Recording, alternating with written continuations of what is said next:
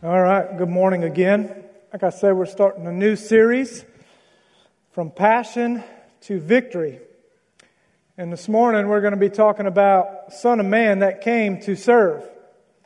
And I know what you're thinking. All right, children's pastor's up here talking about serving. He's going to put a bunch of guilt on us, trying to get us to sign up, to volunteer. I promise you, as tempting as that was, I'm not going to do that this morning. But hey, if the Lord convicts you, you know, there's a sign up sheet right outside here. and just avoid all those other tables. Just go right to that children's, but you know, whatever, right? No, just messing with you. Um, the text this morning is Matthew 20, 20 through 28. Let's read it. It says, Then the mother of the sons of Zebedee came to him with her sons, and kneeling before him, she asked him for something. And he said to her, What do you want? She said to him, Say that these sons of mine are to sit one at your right and one at your left in your kingdom. Jesus answered, Do you not know what you are asking?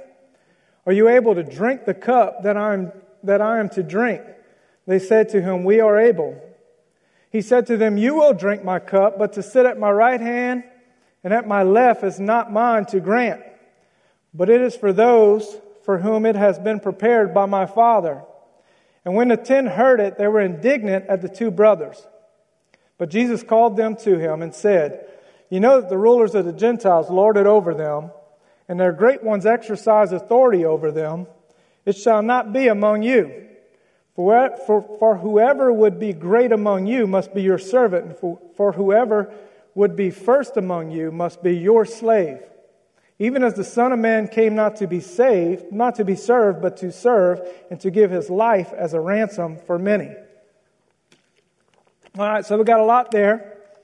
But I think the biggest thing here, and obviously it's kind of interesting, you know, the mother uh, is going to Jesus and saying, Hey, you know, give me what I'm requesting. It's like, does she not realize who she's talking to here, you know? And it's like kind of crazy. And then, you know, the, the big part of the context is Jesus had just finished talking for the third time about his death.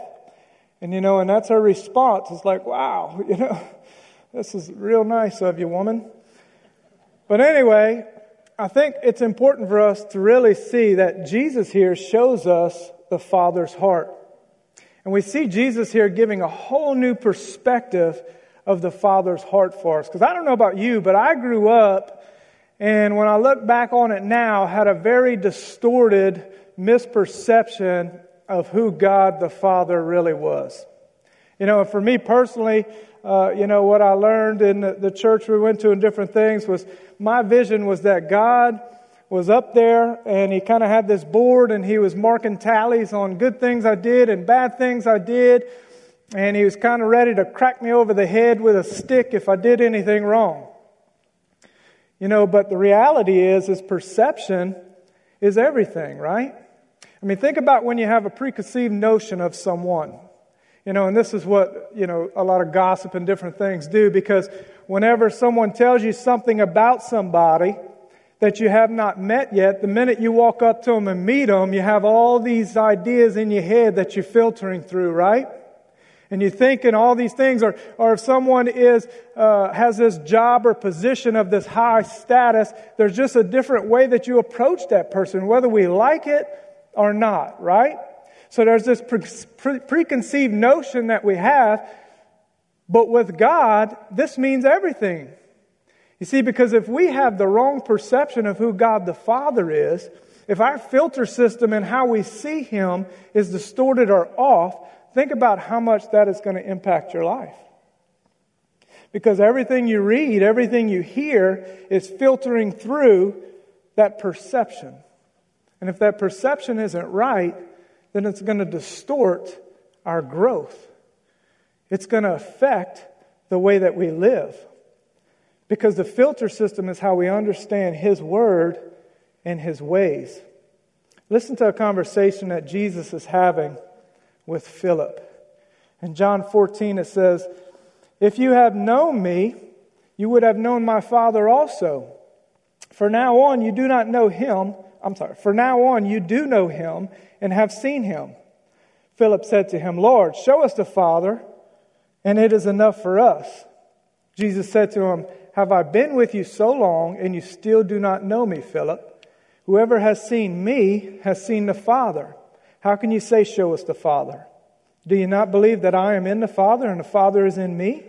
The words that I say to you, I do not speak on my own authority, but the Father who dwells in me does his works. Jesus is saying here, hey, look, if you've seen me, you've seen the Father. I am showing you the Father's heart by the way I am walking out and acting here on this earth. You know, the reason it was so hard for the disciples to understand that is because their perception of God was way off. You know, Jesus has come to be the king, right? And the Messiah. And their perception of what that was going to look like was much different than when Jesus came down, wasn't it?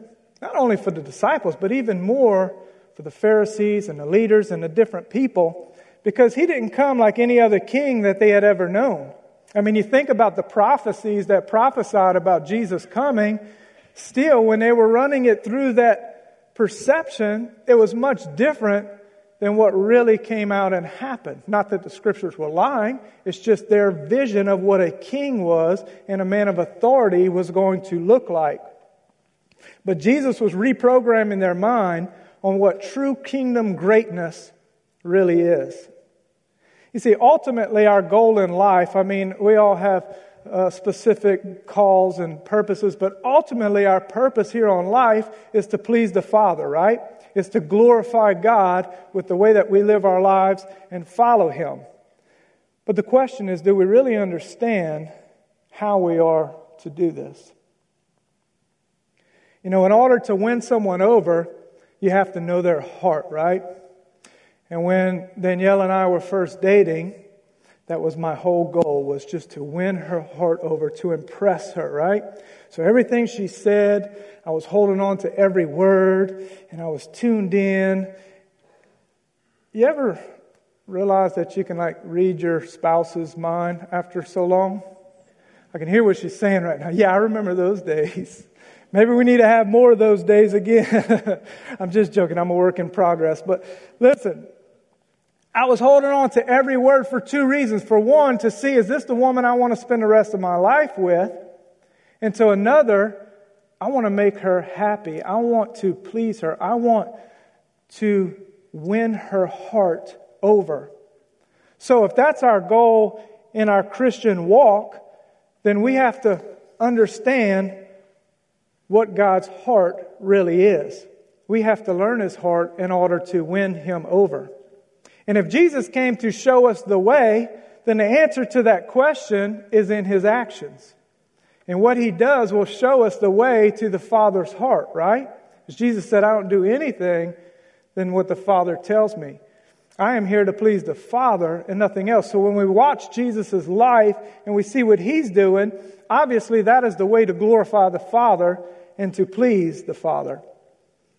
But Jesus sums up a lot here in verse 28 on why he came. It says, Even as the Son of Man came not to be served, but to serve, and to give his life as a ransom for many. Here we see Jesus telling us that he came to serve us by giving his life as a ransom for us. Definitely a different type of king than these guys were used to seeing. So it's first important for us to be reminded of this word ransom and what it really means. If Jesus came to be a ransom for us, what does the word ransom really mean? What it means to give payment to release someone from slavery. It's to pay the price for their freedom. Just want you to chew on that for a little while. Jesus came to take your place, to pay the price for your freedom. And the thing is, Jesus knew that he was going to have to pay the price for our freedom, for all mankind's freedom. But he also knew that he needed to teach us, once we have that freedom, what are we to do with it? You know, he doesn't just come to free us up and live our nice little merry lives and ways, right? I mean, there's a purpose for freeing us up that he wants us to walk out and do. You see, Jesus had freedom, right? I mean, obviously, he was free. There was no bondage whatsoever in him. So, what did he do with his freedom? Well, first, he decided to come down from his place in heaven and become flesh. And I don't think things were so bad up in heaven, right? That he said, ah, I'm just kind of bored. Let me go down to earth and have a little action. No, he did this out of a sacrificial giving to us. Not only did he come down to become flesh, but he came to suffer. He came to save. He came to be a substitute for us and take our place. And the main thing, what we're going to talk about today, is he came to be an example. And what kind of example? Well, he's definitely different than most of the kings in those days, because most of the kings are people of higher authority, authority in those days were more of do what I say, not what I do, right? And it was a lordship, it was a dictatorship.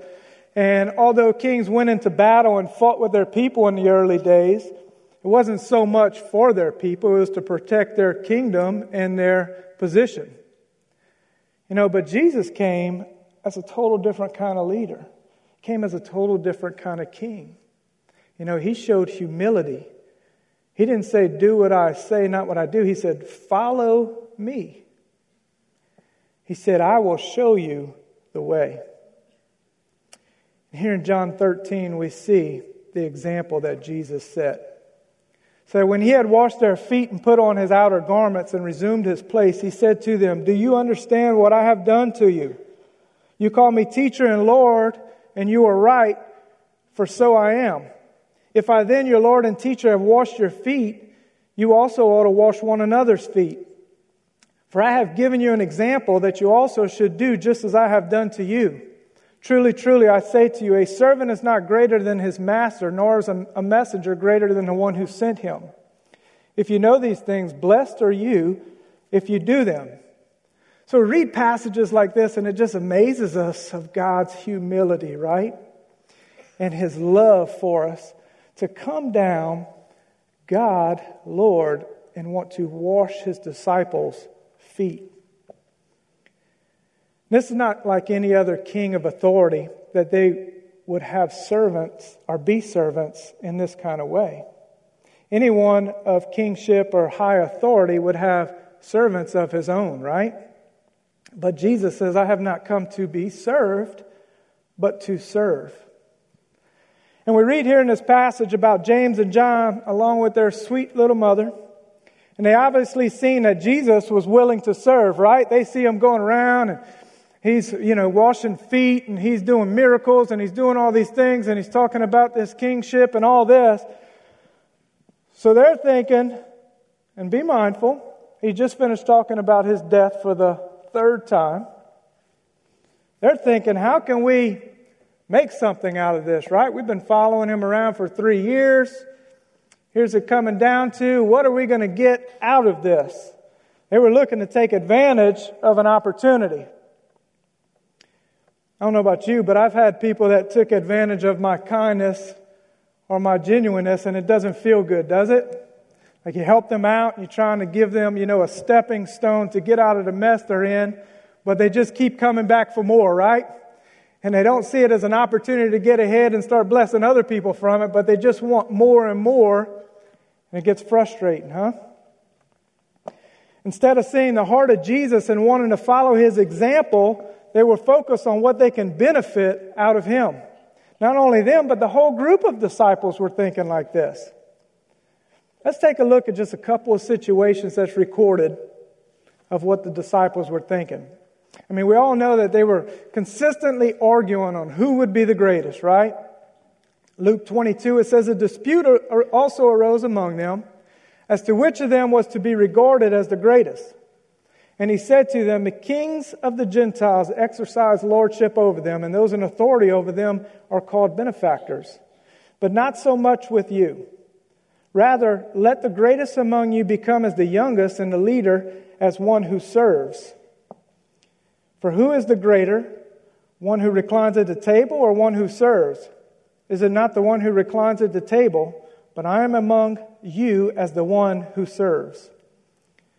You are those who have stayed with me in my trials, and I assign to you as my Father assigned to me, a kingdom, that you may eat and drink at my table in my kingdom and sit on thrones judging the 12 tribes of Israel. You know, I don't think they really heard that whole message, did they? I think they heard that last part pretty good, right? There was some selective hearing going on. Oh, we're going to drink at your table and sit on the thrones judging people. This sounds pretty good. I'm in it, right?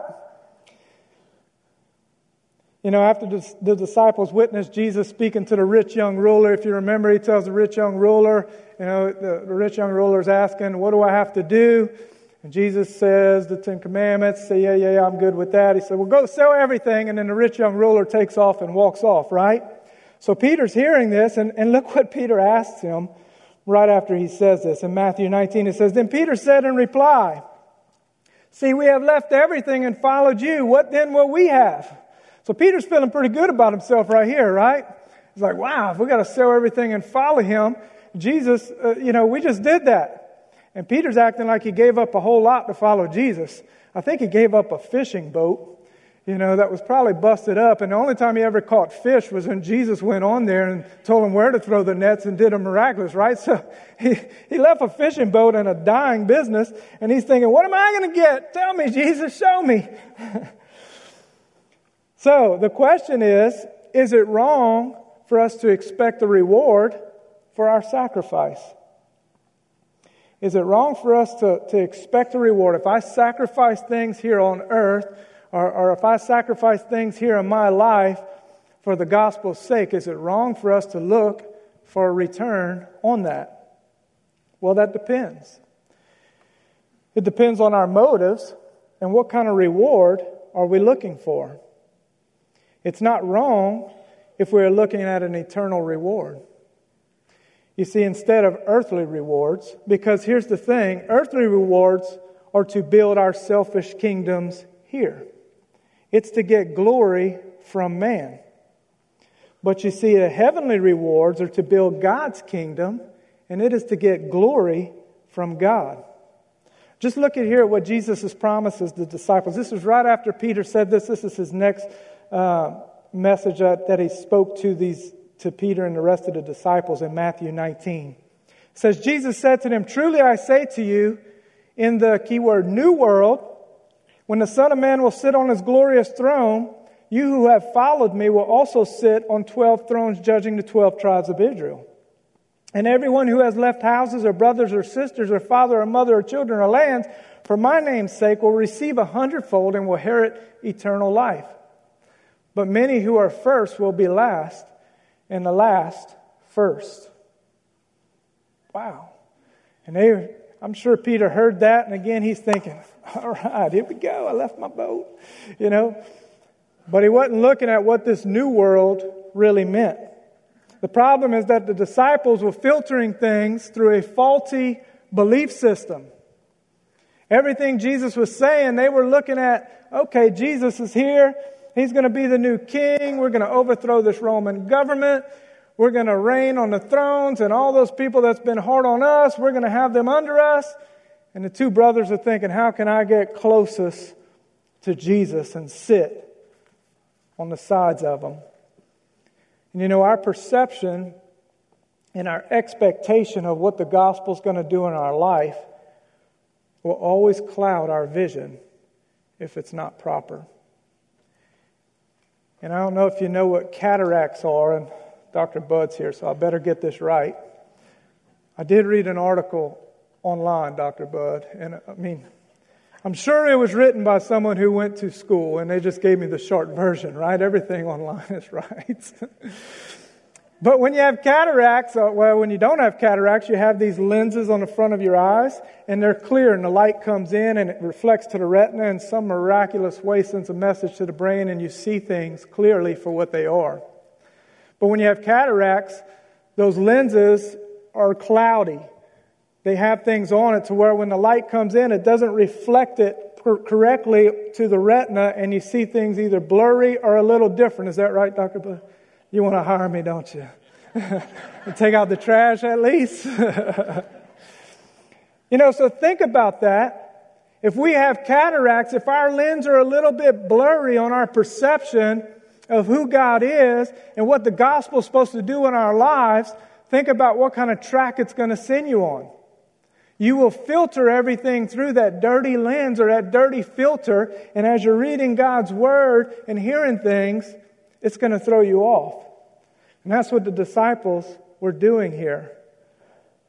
See, they were looking at Jesus throwing over the, the Roman government, and they were going to sit on their earthly thrones. They couldn't see past their wants and desires. It's not that Jesus was selling them some kind of empty dream, He wasn't lying to them.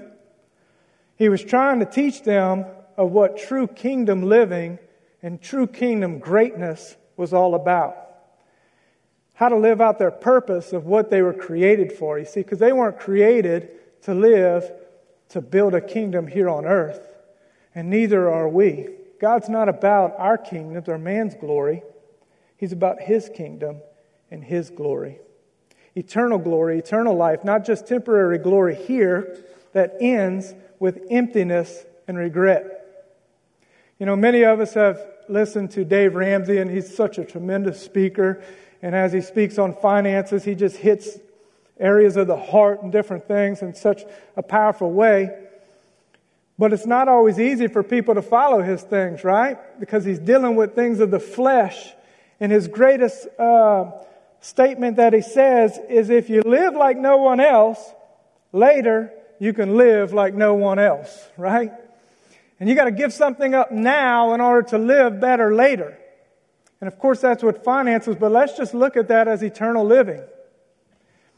If we live like no one else now and follow these things that Jesus is talking about and live in this servanthood life, we are going to invest in a very good retirement in heaven, right? And it's not like we're looking for something. I, I, totally believe that heaven is flipped upside down like Jesus showed us here. That it's not about having people serve you, but there's a glory in serving other people. There is something special about serving other people. In our, our human minds, it's hard for us to wrap around that. But if that's what Jesus is showing here, then obviously that's how it is there. But here we see that Jesus shows us what true greatness really is. After Jesus was arrested, he, uh, he gets taken to Pilate, of course, and they're trying to get him accused. And, uh, you know, Pilate asks him a couple of questions. First, he says, Are you really the king of the Jews? And after that, Pilate goes on to say, You know, well, I'm a Jew. So, in other words, are you king of me? You know, they were trying to catch him and convict him. But look at what Jesus responds in John 18. It says, Jesus answered, My kingdom is not of this world. If my kingdom were of this world, my servants would have been fighting, that I might not be delivered over to Jews. But my kingdom is not of this world.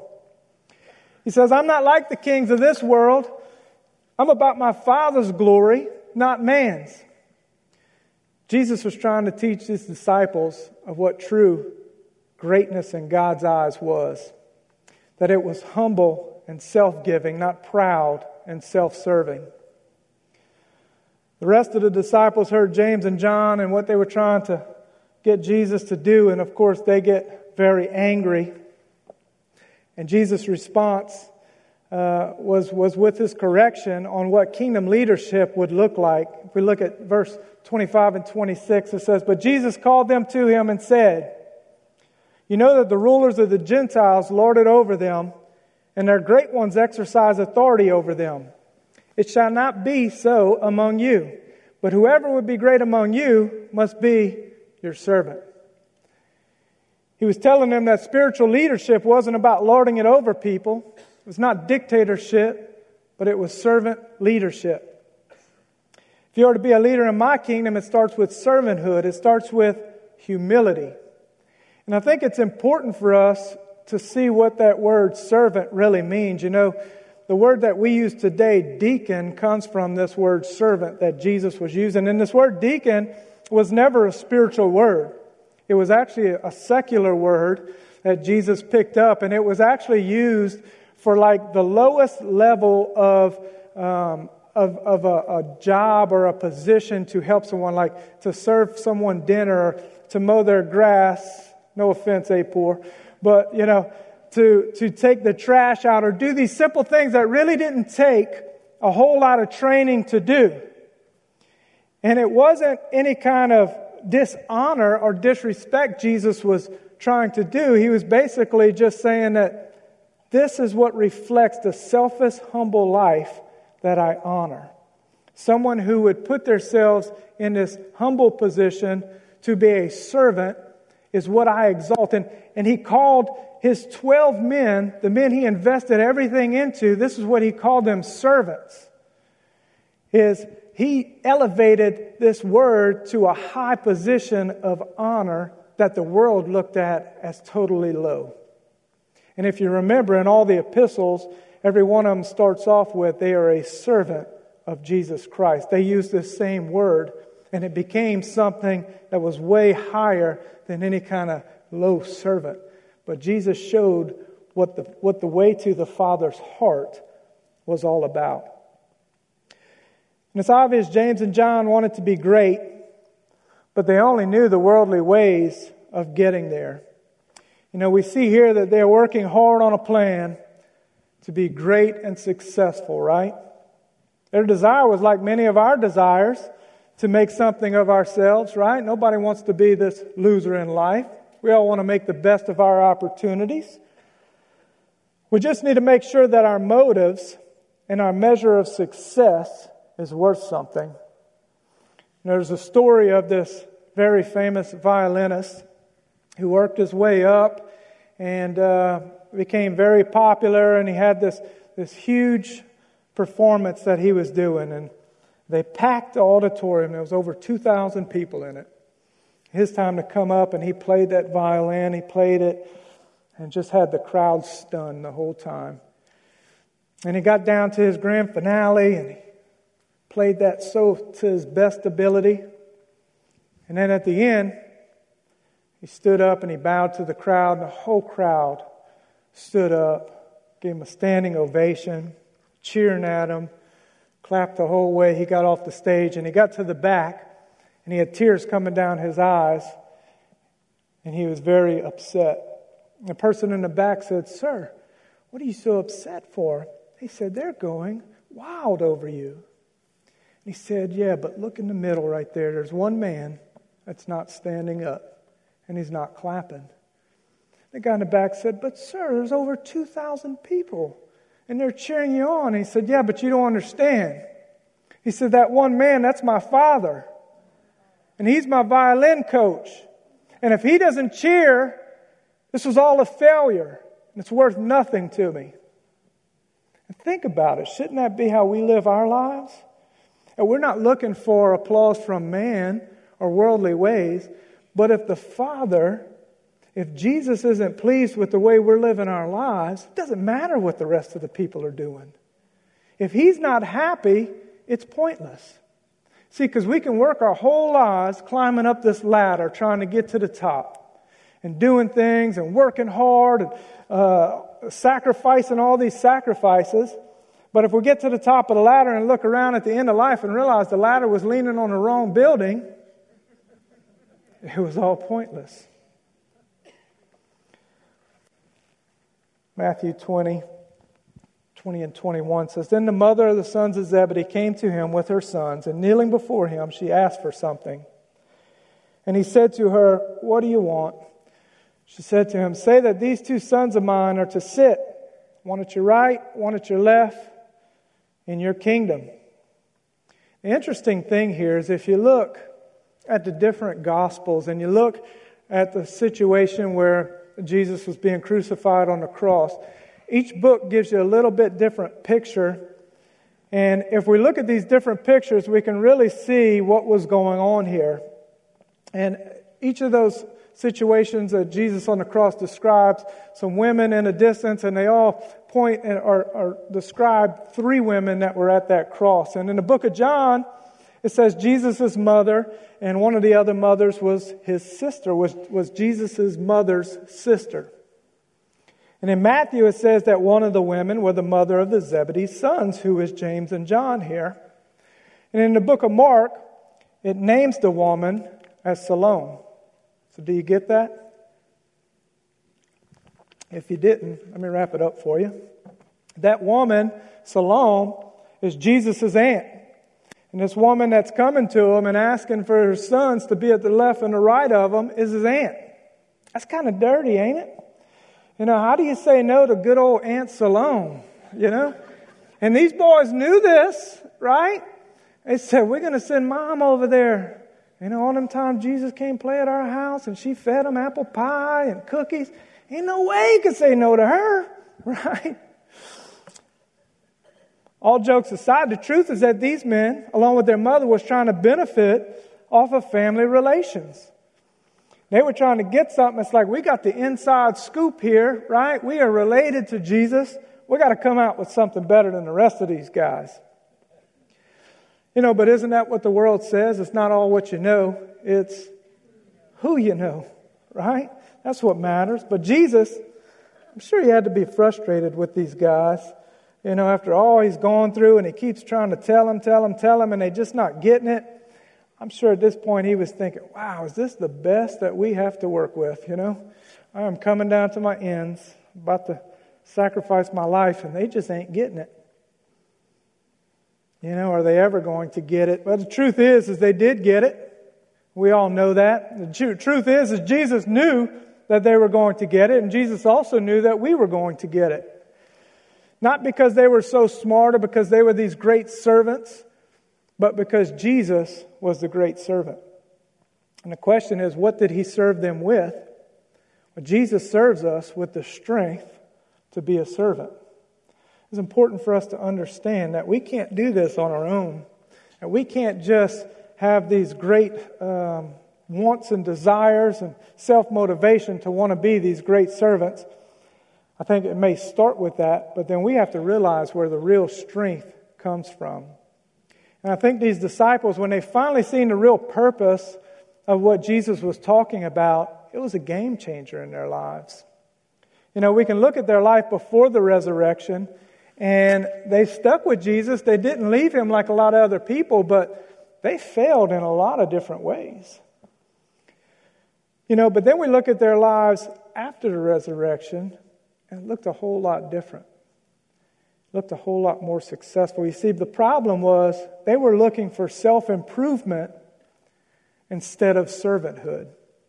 You see, what can Jesus do to better my life now? That's what they were looking for. And look, I'm not, I'm not going to sit here and say that our life doesn't somewhat get better when we start following Jesus. Of course, the fruits of the Spirit start coming in us, but He doesn't promise external blessings or improvements in our lives. What he promises is internal blessings and change in our lives. He promises us hope and love and security and salvation. And the things that are internal in our lives is what he's impressed, eh, what, what he is promising us. It's very important that we don't filter the gospel through, boy, my life is going to be so much better because now I'm a Christian. You see, and the disciples were looking at what Jesus could do for them instead of what Jesus wanted to do in them. And if we remember, the disciples, they all fled when Jesus was arrested.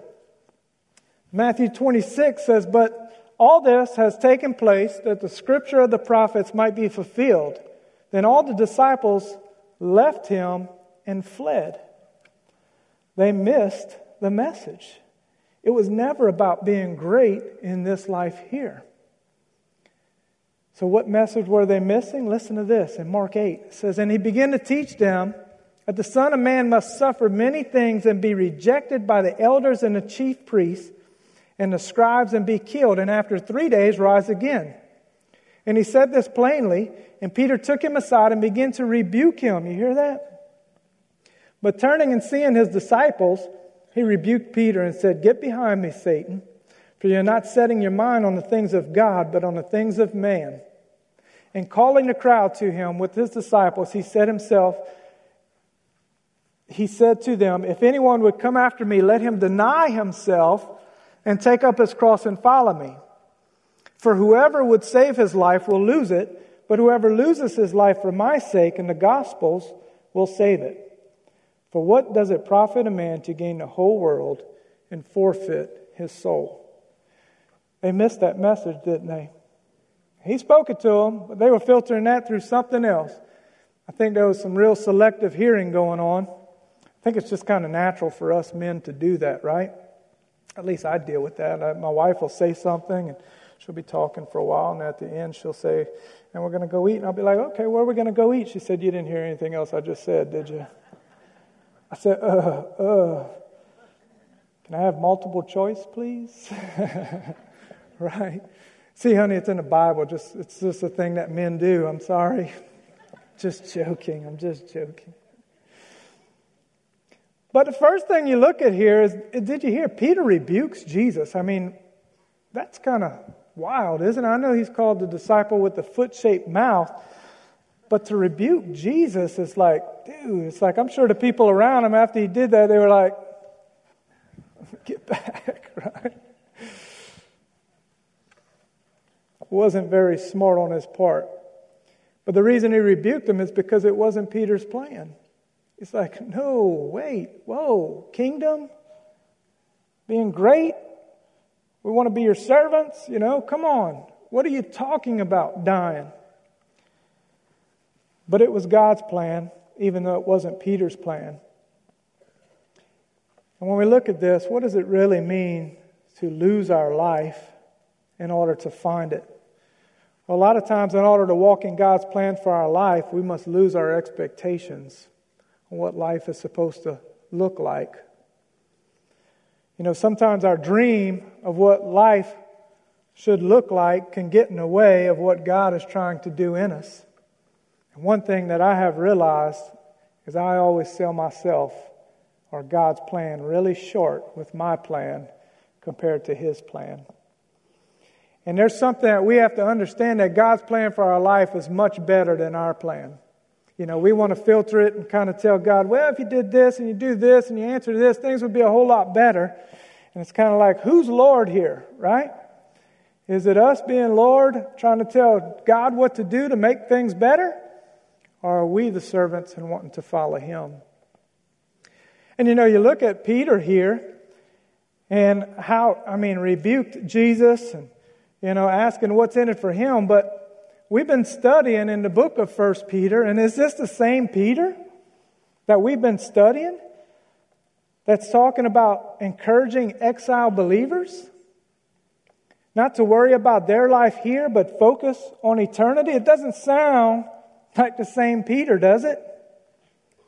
You know, look, let me just remind you, 1 Peter 1 says, In this you rejoice, though not now for a little while, if necessary, you have been grieved by various trials, so that the tested genuineness of your faith, more precious than gold um, that perishes though it is tested by fire, may be found to result in praise and glory and honor at the revelation of Jesus Christ.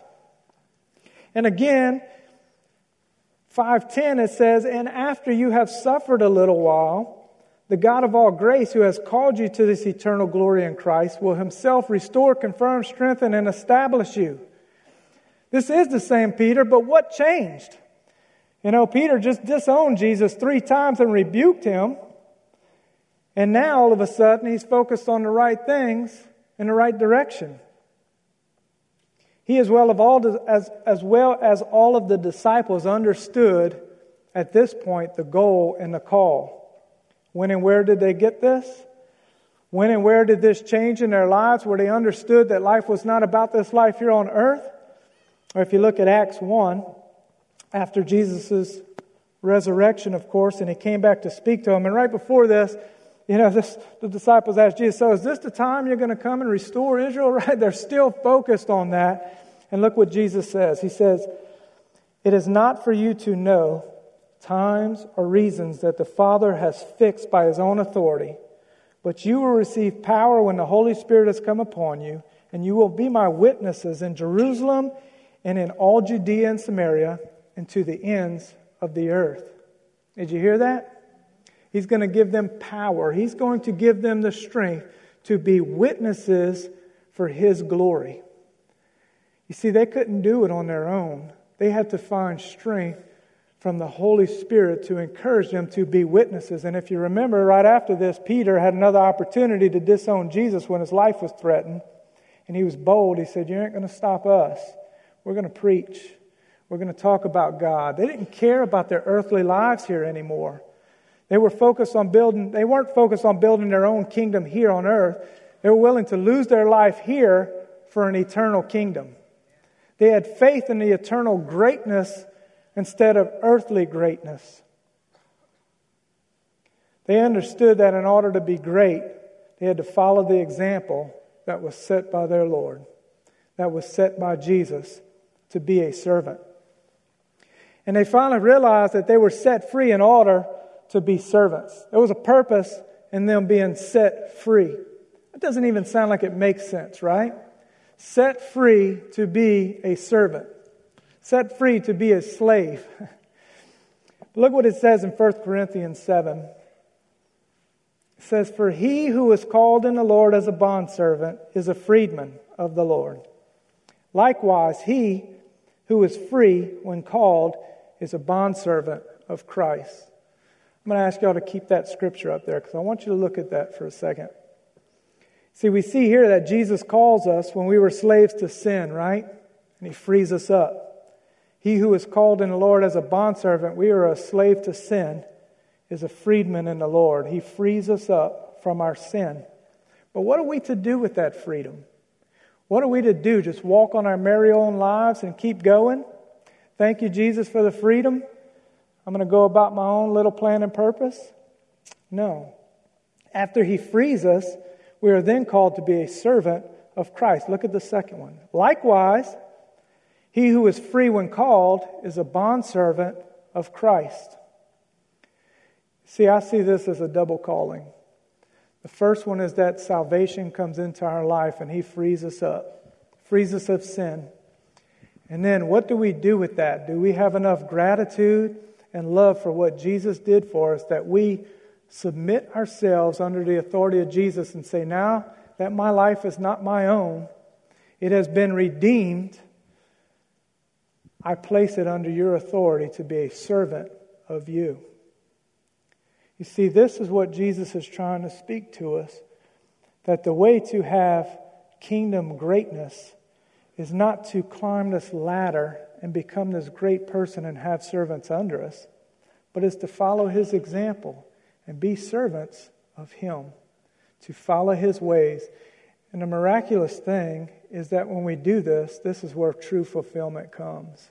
This is where true life comes. You see, in our earthly minds, we think, well, if I can just work my way up and get all these things and, you know, build these buildings, store all my stuff and accumulate all this stuff, I'll be happier. But it's always the next thing, right? When I get that next thing, then I'll be happier. I get this, and it's never fulfilled. But when we truly take these words and this, this direction and this example that Jesus set for us, is when we truly find what real life is all about. Amen? And that is what true kingdom greatness is all about. So, Lord Jesus, we do love you. Thank you so much for loving us. We thank you that you came to pave the way, to show us a better way. And I pray that we would see it for what it is, and that we would not look, and, look at servanthood as a low thing, but we would look at it as such an honor and a privilege to be able to be a servant of the High King. Thank you for being a servant to us and showing us that way. And we just ask that you would give us the strength to walk in that so that we can be witnesses to other people of your goodness. In Jesus' name we pray. Amen. Thank all of you for coming.